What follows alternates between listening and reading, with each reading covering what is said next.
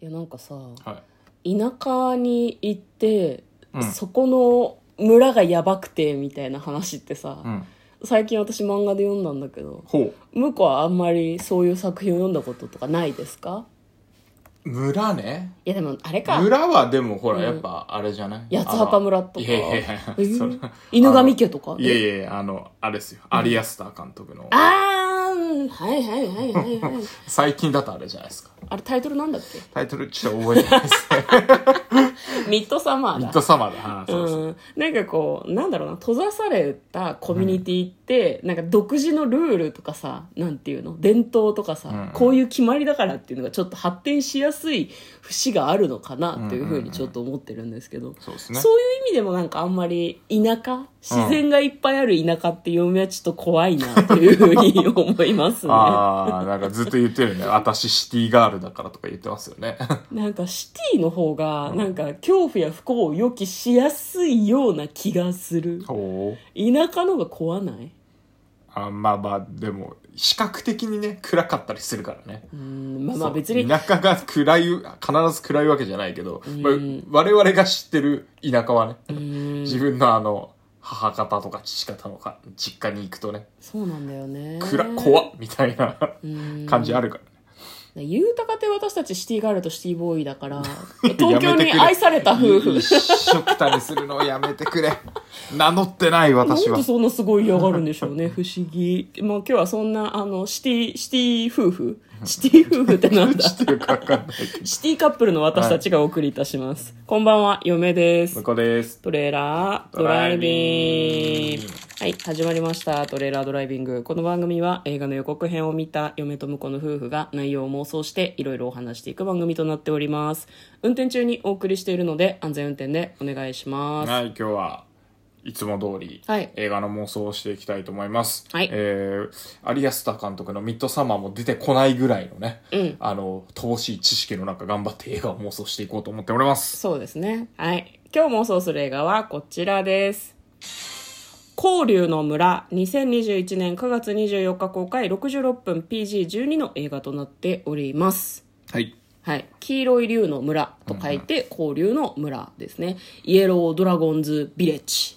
OK OK うんじゃあまずはですね予告編の方を復習して内容の方妄想していきたいと思います私たちはですねその予告編しか見ていないのでこれ実際見たわけではないので、うんあのネタバレ等は含みませんので、はいよかったら皆さんも予告編の方を見てみてくださいまあざっくり復習しますとですね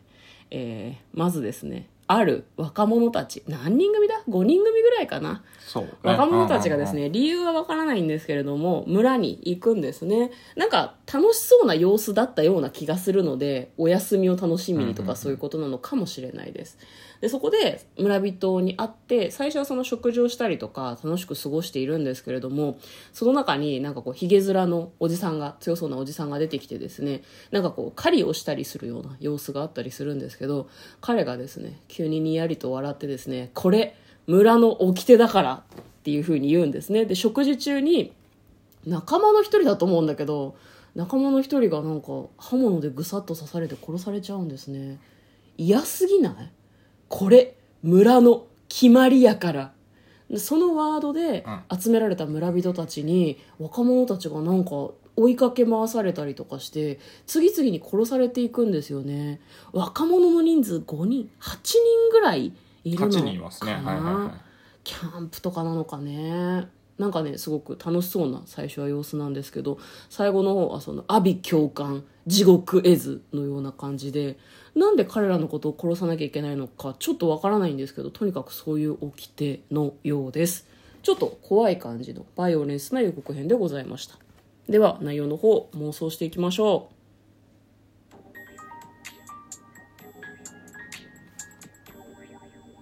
トレーラードライビングこれ村の掟やからって言ってバスバスなんか殺してたね うんだから田舎は嫌なんだよどんなど んなよそんな田舎に行ったことはないけどね、うんいやなんか嫁もねあの漫画でタイトルが今パッと出てこないんだけど、はいはいそういうのを見たことがあって、うんなんかあの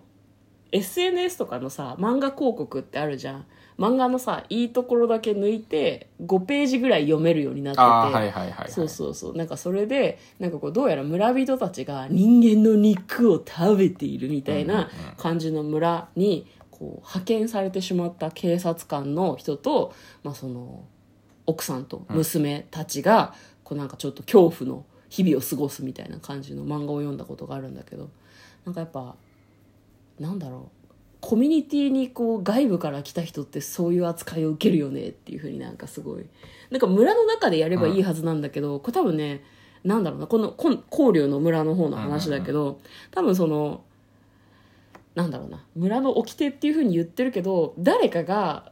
村の結束を強めるためにこうなんか外から人を連れてきて、こうなんかみんなでこう人間狩りみたいなのをやらせることでそうなんだろう、全員秘密も守るじゃん、うんうん誰かがバラしちゃったらさ、うんう全員捕まっちゃうからなんかだからそういう目的でやってるんじゃないかなって村の掟だからって言ってるけど誰がいつ始めたのかって誰も分からなくて、うんうんうん村長とかが多分代々はいはいそのなんだろう若者とかが村から出ていかないようにうんうんうんなんか仲間であり続けるようにそういうことをしてるんじゃないかなと思う、うんうんだからななんかこの8人もうん最初キャンプ場に行こうとしてう道んが分かんなくなってこの村に来たとかかなと思ったんだけあーなるほどどねなんかその村に民泊しようみたいなパッケージをやっはいはいてはいこうなんか誘い込んでると思なうるほどね、うんその村がね村ぐるみそうそうそうそでうめちゃくちゃおしゃれな感じのそうそうそホうームページとかを作って作ってると思うあの、何うん民家にホー村ムステイみたいな交流村に行こうみたいそうなそうそういやもうそうダメダメダメダメね、交流村の交流を、あの、みんなと交流するの交流に変えたりしたあーホームページなるほどがね絶対あると思うけど、罠なるなほんどでねすよ。このこのあのホームページとかに出てそうな写真とかも、うん毎回あの殺す前にきっちり楽しそうな写真を撮って撮ってそれであのコメントもうん。書いて、うん勝手にで載せてるんじゃないですいかやでも顔を分かるとさ、うん一斉にこのメンバーがさ、なんかいなくなってるわけでしあいなくなってるとょかがあー警察のガサ入れが入るとまずいだろうから、うん多分、多分そういうのは公開してないと思いますよ。うん。